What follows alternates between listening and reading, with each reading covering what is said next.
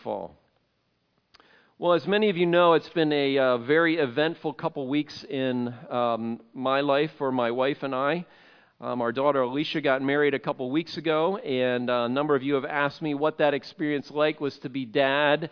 And then also, she asked me to officiate at the wedding, and I would say it was more beautiful and more difficult than I ever imagined in my life. And uh, so many of you who have had that experience as dads, you can understand that. Um, but it was a great honor and privilege to be a part of that and celebrating that with her. And then uh, my son headed off to college, so the house is um, quieter and the house is not as messy, but not as chaotic and passionate.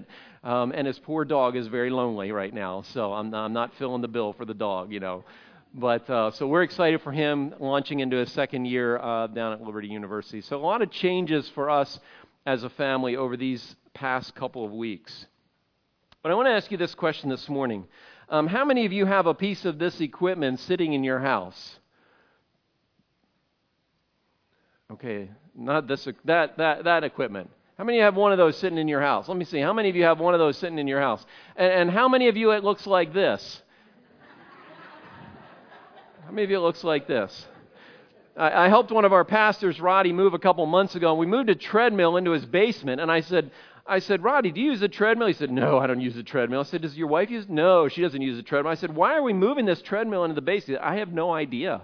I was just told to move it into the basement, you know. Um, but how many of you using it to dry clothes, hang things on, or your grandkids use it as, as uh, monkey bars, you know? And there's a title for these things. They're called gently used. Gently used. And you know what gently used is? Gently used is a category of items that have barely been used. They may even still have the price tag on it, may still have the new store smell and feel, and you thought you were going to use them, but you now have no longer of a desire to use them, and you're planning to sell them. And guess what one of the best deals on gently used items are? Consumer grade exercise equipment. Why did you buy that? Why did you buy it?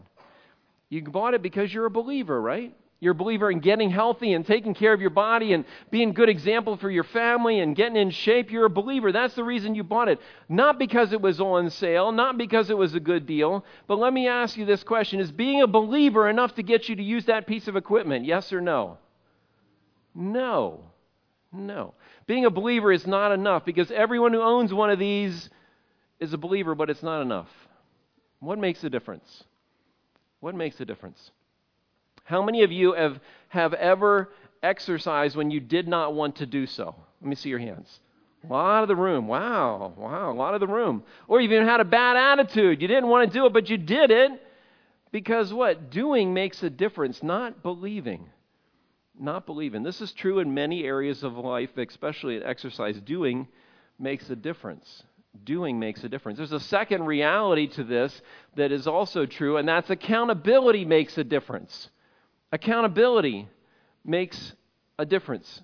Yesterday, I had a friend that we were going to go for a ride together, and I got busy doing a few things. I said, Hey, I'll be here at this time. And I, th- things went, my schedule got pushed back. People were talking, and I, I said, Well, no, it's going to be this time. And then another, I could have easily bagged that ride, other than that guy was waiting for me to get to his house for us to go on that ride. And so accountability makes a difference. And those are two dynamics. Believing doesn't make a difference, doing does, and accountability makes a difference. And this morning we're going to begin a, a new series over the next four weeks entitled Emergency Room. Emergency Room. How many of you have ever been in an emergency room? Okay, you've taken someone there, you've been a patient, most of the room. Most of the room. So we all know what it's like to be in a situation where there's a crisis. And all of, all of our lives, we will find ourselves either in a crisis ourselves or in a crisis with someone. It happens to all of us, not just physically, spiritually, emotionally. And God has a plan for you to navigate these emergency room situations in our lives. And over the next four weeks, we're going to look at them. We're going to look at them. This morning, we're going to look at God's design for your personal care, kind of the big idea. And then we're going to talk about preventive care. Then we're going to look at what do we do in a crisis, and then we're going to look at when to stop helping. You know, some of the resources we use here at CCC uh, come from an organization called North Point down in Atlanta, and we use their community studies and starting point. And one of their lead communicators, Andy Stanley, had some great thoughts that I wanted to share with you this morning and sprinkle in some of my own. The truth is, for everybody in this room who claims to be a Christian, a, a Christ follower, uh, we're all believers. We're all believers. And most of us have a few essential things that we can agree on. And it doesn't even matter if you're in a different church. Most of us have a few essential things we believe in. We believe that there is one God. We believe that Jesus was born of a virgin, that he was the Son of God, that he died on the cross to pay for the penalty for our sins. In spite of this, many believers do not act on what they believe. They're believers, just like you believe, and that's what got you to buy that exercise equipment, but they're not doing anything about it. In spite of the fact that they're believers, there's a lot of believers who don't forgive. And Jesus said to forgive. And there's a lot of believers who don't love their enemies. They actually hate their enemies and wish ill on them. Uh, there's a lot of believers who have never gone public with their faith, have never been baptized, in spite of the fact that Jesus said we should do this. There's a lot of believers that don't give generously, that don't put other people first, in spite of the fact that Jesus said we should do these things. We believe, but belief is not the most critical thing. It's what we do. Jesus said, I want you to be hearers of the word and doers also. You see, Jesus was never content for us just to believe. He was never content for us just to believe. He wanted to see us, he wanted us to see it in our actions. And the word for that is to follow. The word for that is to follow. Jesus doesn't want us just to believe, he wants us to follow him. And when we follow him, our actions show what we believe. The reality is, this is what makes life better. Not just believing, but following Jesus. You see, for a lot of people, the perception, and even the perception in that day among the Jewish community, was I just have to believe the right things. If I believe the right things, then my life will be right. And Jesus said, No, it's not just believing the right things, it's what you do. And Jesus not only said it's what you do, but he said, You can't do this in isolation. It's not a me, but it's a we. Paul, who became a Christ follower three to five years after Jesus resurrect, after Jesus rose from the dead, he was going around the first in the first century, he was killing Christians until God dramatically rescued him. And after God dramatically rescued him, he then shifted from killing Christians to going around the Mediterranean basin, planting churches and writing letters to them about what following Jesus looked like. And describing following Jesus, he used relational words. He used words like this Forgive one another, accept one another, care for one another, encourage one another, submit to one another, restore one another, carry one another's burdens, and bear with one another. Paul said this is what following Jesus looks like. Now, you may be thinking, but, but John, I, am a little confused because isn't it enough just for me to come to church and, and read my Bible and, and put a little bit of money in the slot? Isn't that enough for me to do those things? And while Jesus says, yes, those are important things to do, he says, and Paul agrees, that's not enough. That's not enough. Because you can't do any of these things by yourself. You have to be in relationship with someone else. It's not enough to believe it privately, you have to practice it publicly. You have to practice it publicly. When I was a kid in church, and I, I think most of you know that my dad was uh, was and is still as a pastor has been for over 50 years. So I kind of was in church pretty much since I was born. But but the the way I was taught about this when I was a kid is I was always taught about this vertical relationship with me and God. Had to make things sure things were right with me and God. Had to make sure things were right with me and God. So when my life came to an end, I'm going up and I'm not going down. That's all that really mattered. I wanted to make sure of that. Um, and then the things that I was told to do um, things like don't wear certain clothes or don't go to certain place or be involved in certain things and, and be involved in certain relationship is all a faith based on morality. Based on morality. And the things I was supposed to do was just supposed to keep God happy, just supposed to keep me okay with God. It was all about me and God, me and God, me and God.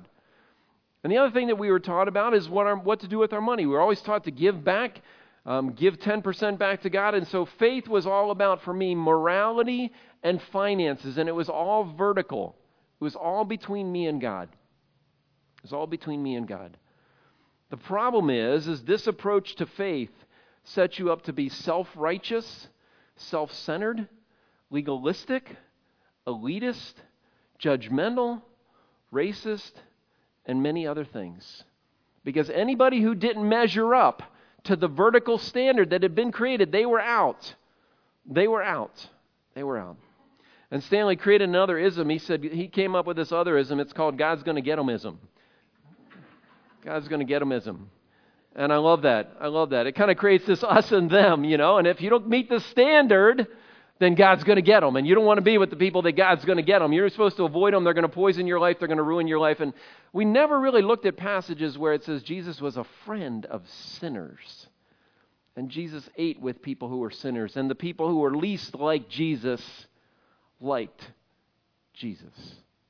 The people who are least like Jesus like Jesus. And so I completely missed this whole idea of this horizontal relationship that God says is the way we live out our faith. It starts with God and I, but it's fleshed out with other people. In the book of Hebrews, the writer of Hebrews writes about this, and I want to invite you to, to turn in your Bibles to Hebrews chapter 10. Hebrews chapter 10. I don't have the page number, it's towards the back of your Bibles. If you grab one in your seat there, it's about five books from the back. Um, Hebrews chapter 10. You can follow along on your device as well, and I'll have it on the screen. And, and Hebrews is a long sermon that's written to people who are Jewish people who had come to follow Jesus. And in this passage we're going to look at in Hebrews chapter 10, the writer pivots from this vertical relationship to the horizontal relationship. And so we can see the connection between those two. So, Hebrews chapter 10, if you're there in verse 19, it says this Therefore, brothers and sisters, since we have confidence to enter the most holy place by the blood of Jesus. What is the writer talking about? What's the most holy place? In the Jewish temple, the one that Solomon, the one that God instructed Moses to build and Solomon built, there was a part of the temple called the Holy of Holies. It was a whole, it was a sacred place. Had a big, thick curtain between that area and no other. You weren't going to stumble into it. And the Holy of Holies only was entered by the high priest one time a year, once in his lifetime. That's it. That's how sacred a place it was. And the writer of Hebrews says, We now have confidence that we get to go into that place. You say, How do we get to go in that place? Do we get a special pass? You know, did we get a pre, you know, pre-event viewing? What, what makes us able to go in that place? He said, you get to go into that place by the blood of Jesus. And then he goes on to say, by a new and living way opened for us through the curtain that is his blood. He said, what's he talking about? What the writer there is saying is that when Jesus died on the cross, the stories in the gospel, the gospel writers say that when he died on the cross and he said, It is finished, that that curtain was torn in half, opening the way because of the death and the blood of Jesus for us to have free access to the Father. We no longer have to go through the priest, which is what the people of Israel had to do. And they could go directly to him. And he goes on to say, Let us draw near to God with a sincere heart, with full assurance that faith brings us. He says, now we can come and we can meet with God. We can be with God. We can engage with God. And we can do that freely. And nothing is in between us. And then he goes on to say in verse 23, he says, Let us hold unswervingly or tightly to the hope we profess, for he who promised is faithful. Unswervingly. I don't use that word very often. Anybody use the word unswervingly? I, I don't use that, but it's an interesting word. It, it literally means to hold on tightly. You know, it's a blue knuckle type of grip. You know, it's the kind of grip when you're on that tube on the back of a speedboat and you really don't want to get flipped off the tube. You know, you're holding on for dear life. And that's what the writer says. He says, now that we have this free access to God, he said, I want us to hold on with everything we've got. He said, God's going to do his part. He's faithful. We sang about that earlier. He says, But you've got to hold on to this hope. You've got to hold on to this hope. You say, What hope? The hope that when this life comes to an end, there's more to it. And that's a life with God. The hope that God's not going to hold any of my sins and all the stuff I messed up against me. The hope of that. The hope that He has a better life even in this life for me as I listen to His Spirit and walk with His Spirit. The hope of all of those things. He said, You've got to hold tightly to that with everything that you have. You say, How do I hold tightly, John? And you're telling me to hold tightly, and I'm here because I'm holding tightly, but it feels like my fingers, I'm, I'm kind of at the end. It's pulling out of my hands right now, and I don't know how much longer I can hold on to this. And he shifts from the vertical relationship with God to the horizontal relationship with another. And he tells us how we hold on. He says, And let us consider how we may spur one another on. How do we hold on? We hold on by, by spurring one another on. You say, What's the word spurring mean? Again, not a word we use a lot, but it means to stir up, to irritate, provoke. If you're talking to a bunch of guys, it means kick one another in the seat of the pants, you know, and get them moving. That's what guys would say to one another, you know. Um, in every aspect of your life. Because what the writer of Hebrew knows is he says if you start to drift and someone has access to your life, they're going to spur you on. If you start to wander in your marriage and someone has access to your life, they're going to spur you on. If you're struggling in your faith and someone has access into your life, you're going to, they're going to spur you on. I hear people say to me often, they're like, ah, John, I, I, don't, I don't want anybody to be in my business. Well, I hate to tell you, but if you're a Christ follower, people are supposed to be in your business. They are. They are. Because if they aren't, you're going to let go of that rope.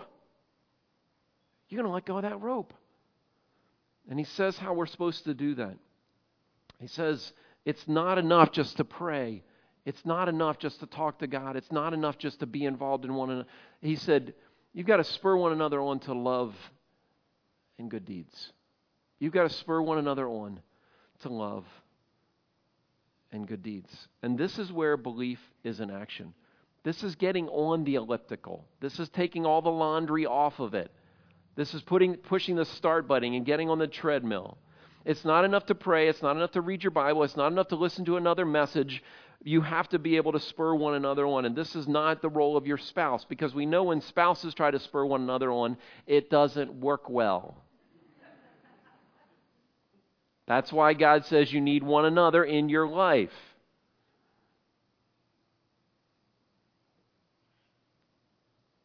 would be wonderful if when our spouse points things out to us, we always said, That's so wonderful and loving of you, dear, to help me know that this is an area of my shortcoming that I need to improve on. It just doesn't work that way. I don't care how great your marriage is. But when you got a brother, you got a sister, you got someone that loves you, that comes alongside of you and says, What's happening, man? I'm really, concerned. something's not right. Can we talk about this? You're going to sit there with them and hopefully listen to them. Because again, their goal is not to fix the problem or solve the problem or make the problem go away, but to spur you and to walk with you in this journey called life and faith. Because we need someone to spur us to forgive when we've been wronged. We need someone to spur us to confess when we've wronged someone else. We need one someone to spur us when someone needs to be cared for. We need someone to spur us we need to put others first. And the writer goes on to talk about how critical this is in the next verse. He says, Not giving up meeting together as some are in the habit of doing. Now, when I heard this verse when I was a kid, that just that meant this meant that you weren't going to church three times a week, but I'm not sure that's what the writer of Hebrews was talking about. I think what the writer of Hebrews was talking about is he said, Don't quit coming together to spur one another on. Don't give that up. Don't give that up. And some of you are doing that right now. Some of you are starting to think, you know, I, I, I don't know if this whole idea of relationships, I heard John talking about it, but it's a lot of work. And you know what people do to you? People hurt you, they wound you, they stab you, they don't come through for you, they say the wrong things. I, I think maybe it just needs to be me and Jesus, and we're going to be okay. And some of you are like, I don't even need to be around people. I don't even want to be around people. I'm, I'll just blame it on being an introvert. Then I can excuse it all away, you know. And, and the writer of Hebrews says, No, no, no. Don't stop this. Don't stop this. If you do, you really don't understand faith. You don't ever mature past needing one another. I'm going to say that again. You don't ever mature past needing one another. And there are one another's who need you. There are others who need you. And there's this divinely designed connection between community and faith. We are not meant just to sit in rows. Circles are an important part of our lives. We're not meant just to sit in rows but circles are a part of our lives. There's two reasons why I think that it's critical for us to be in these relationships. I think the first is we have a risk of drifting away from people. We have a risk of drifting away from people. If you've ever been in a group, you know that um, group life, while it sounds glorious and wonderful, it doesn't always work out that way. And, and it's not because of the other person, it's because of you, because of me. Because we say things we don't we shouldn't say, and we do things we realize later we shouldn't do, and people get on your nerves, and you're like, I don't really have time for that, and it's too hard. And so you step out, you move away, can't find a church you like, and the reason for this is not the church. Um, you just want to be alone. I'm just going to read my Bible and watch somebody online in my pajamas. That's what I'm going to do and you start to drift away from people.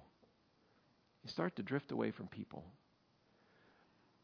When Jesus was leaving the earth, in one of his final addresses with a group of his followers, uh, one of the guys, Philip, kind of got a little frustrated. He's like, Jesus, if you would just show us the Father, give us a glimpse of God, and then we'll believe. Just give us a little glimpse. That's all we need. Jesus said, haven't I been here long enough, guys, so you get it? He said this He says, If you've seen me, and you can finish the rest of this, you've seen who? The Father, right? Jesus said, If you've seen me, you've seen the Father. I'm as close as you're going to get to seeing the Father. If you look past me, you're not going to get any closer to God. And if you stay far away and you don't move towards me, you're going to miss Him. And then what did Jesus do? He died and he was buried and he rose again and then he went back up to heaven. And then Paul wrote about the church. And he says, The church is the body of Christ. He says, John's not the body of Christ. Tim and Roddy, they're not the body of Christ. You know, Pete, Sue, Sam, and Fred, the body of Christ is when the church is together, not in rows, but in circles. And the closest you're going to get to the Father is when you are with other people in relationship, in community. And Jesus says, when you take care of one another, it's like you take care of me. Jesus says, when you see someone blind and naked and hurting and wounded, and you take care of them, it's as if you took care of me. And if you're feeling distant from people, it's probably because you've moved and drifted away and you've stopped meeting together. But there's a second reason. I think that's the risk of drifting away from your faith. The risk of drifting away from your faith. You know, I hear stories all the time. We do as a staff of people who come to CCC and we ask how they heard about the church and, and what's their story. And we hear all these, we often hear the stories of people who say, Yeah, I just kind of got away from it. And as we walk them back through the story, well, well, where were you before? And what was happening in your life? What was going on? And, well, we were in this great group and we are having this great experience, and then something happened and it fell apart. And then eventually we didn't go as much, and then we just kind of quit. And now we're kind of thinking we should re engage in that. And the truth is, if you abandon community, you run the risk of abandoning your faith. Because faith comes alive in community. And if you're not in community, you're going to become self centered, self focused, and short sighted. If you're not in community, you're going to become self centered, self focused, and short sighted. Say, John, that's a pretty strong statement. It is. It is. But when you're in community, when you're in relationships, when you're giving attention to other people, it's not about you. When you're hearing other people's stories, it's not about you. Listen to this statement. People who think they're better than other people haven't had the time to hear the stories of the people they think they're better than. Let me say that again. People who think they're better than other people haven't taken the time to hear the stories of people they think they are better than. And one of the things I love about our group experience is that we get to sit and hear one another's story. We hear what's happened in our lives. We hear our journey of faith. And that's just a starting point. And then we move from there to hear what's happening in our lives as we try to take the things that we hear on Sunday morning and live them out in our lives. The truth is, we all need relationships, we all need community. You say, even you, John? Yeah. Even me. Even me. You know, one of the things I learned this last year, um, while anybody that knows me knows that I enjoy relationships and they're a meaningful part of my life, I discovered about myself that I tend to process my struggles on my own.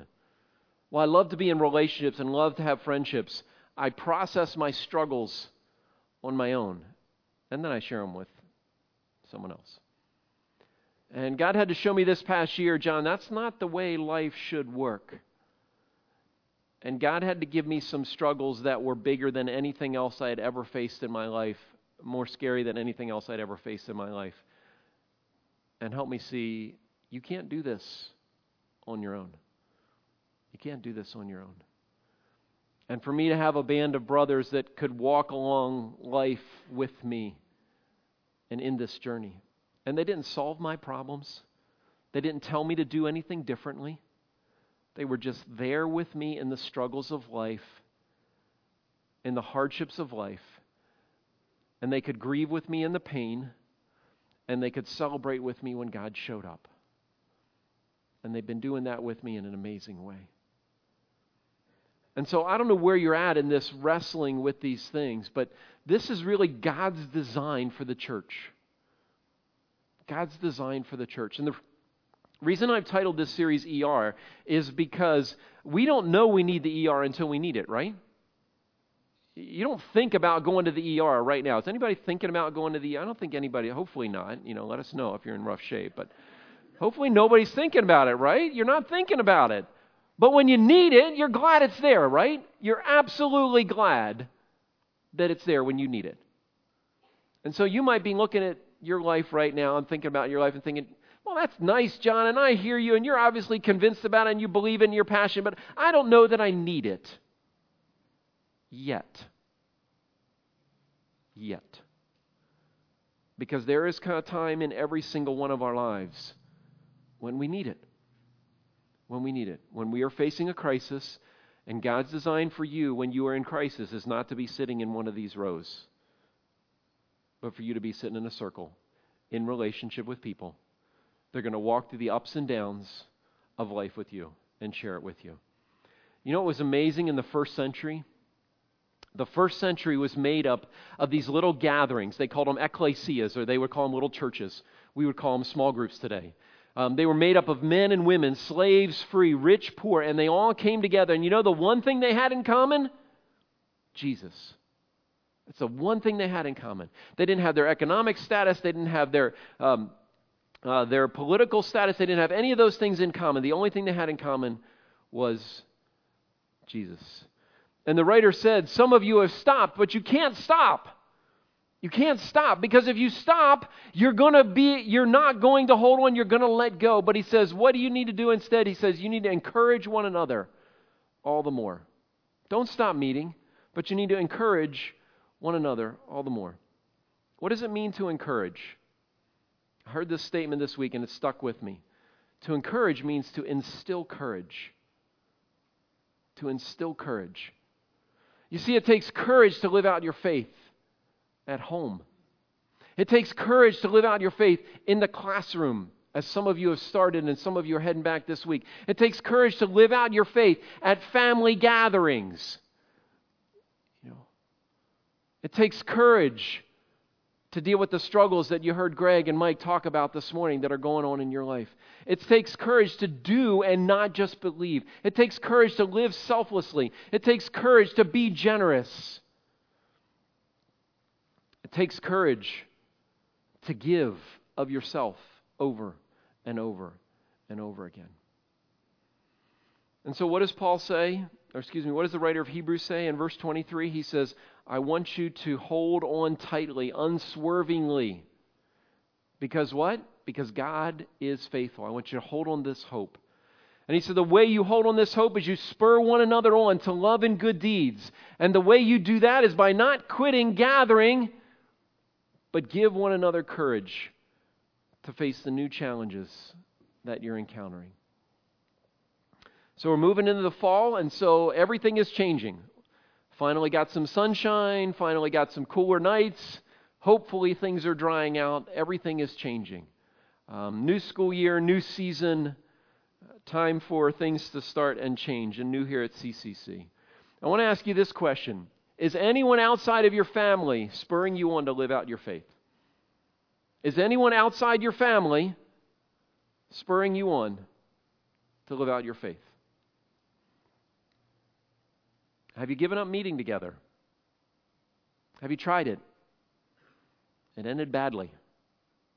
Have you tried it and you drifted away? Or maybe you never tried it. Maybe you just sit in rows.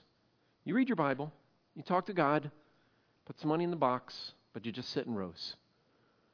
Um, if you've been sitting in rows just listening to someone talking, maybe it's time to make a change. Maybe it's time to make a change. Because I'm not content with you just believing.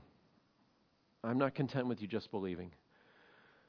Time for you not just believe, but live out your faith by doing this in the lives of other people. And for us here at CCC, our community groups are where this is going to happen.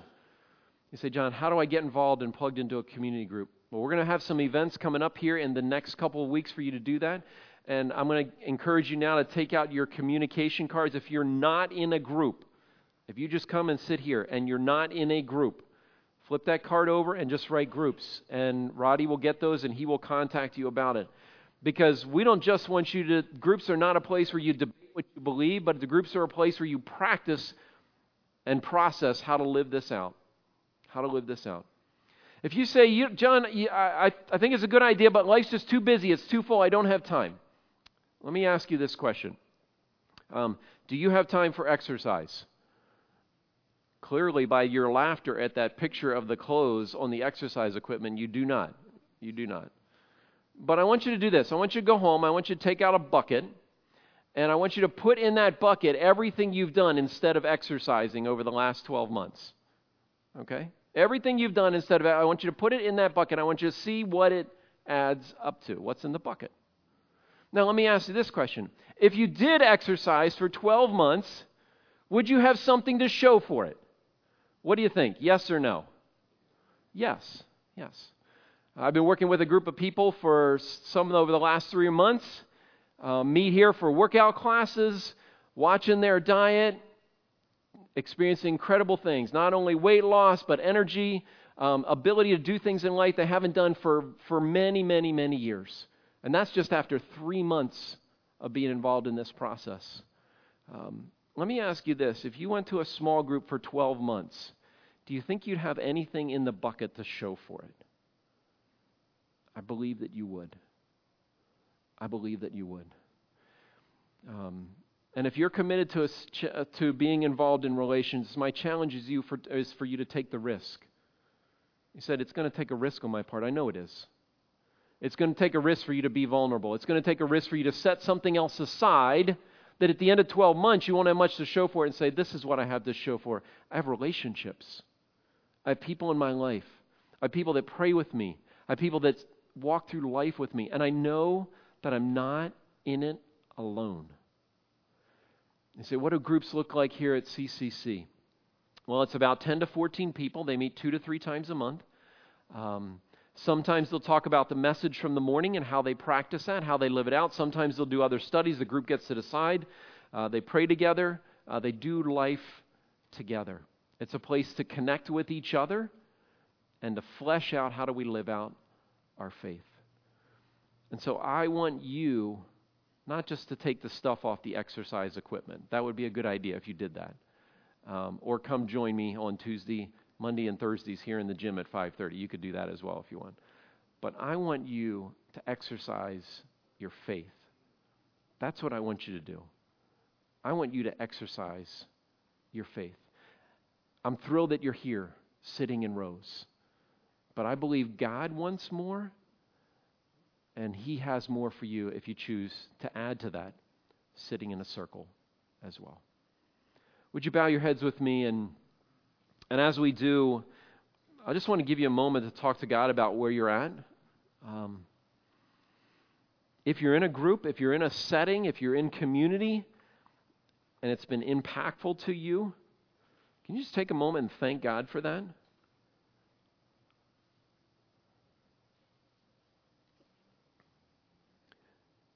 And if you're not, can you just take a moment and be honest with God about why not?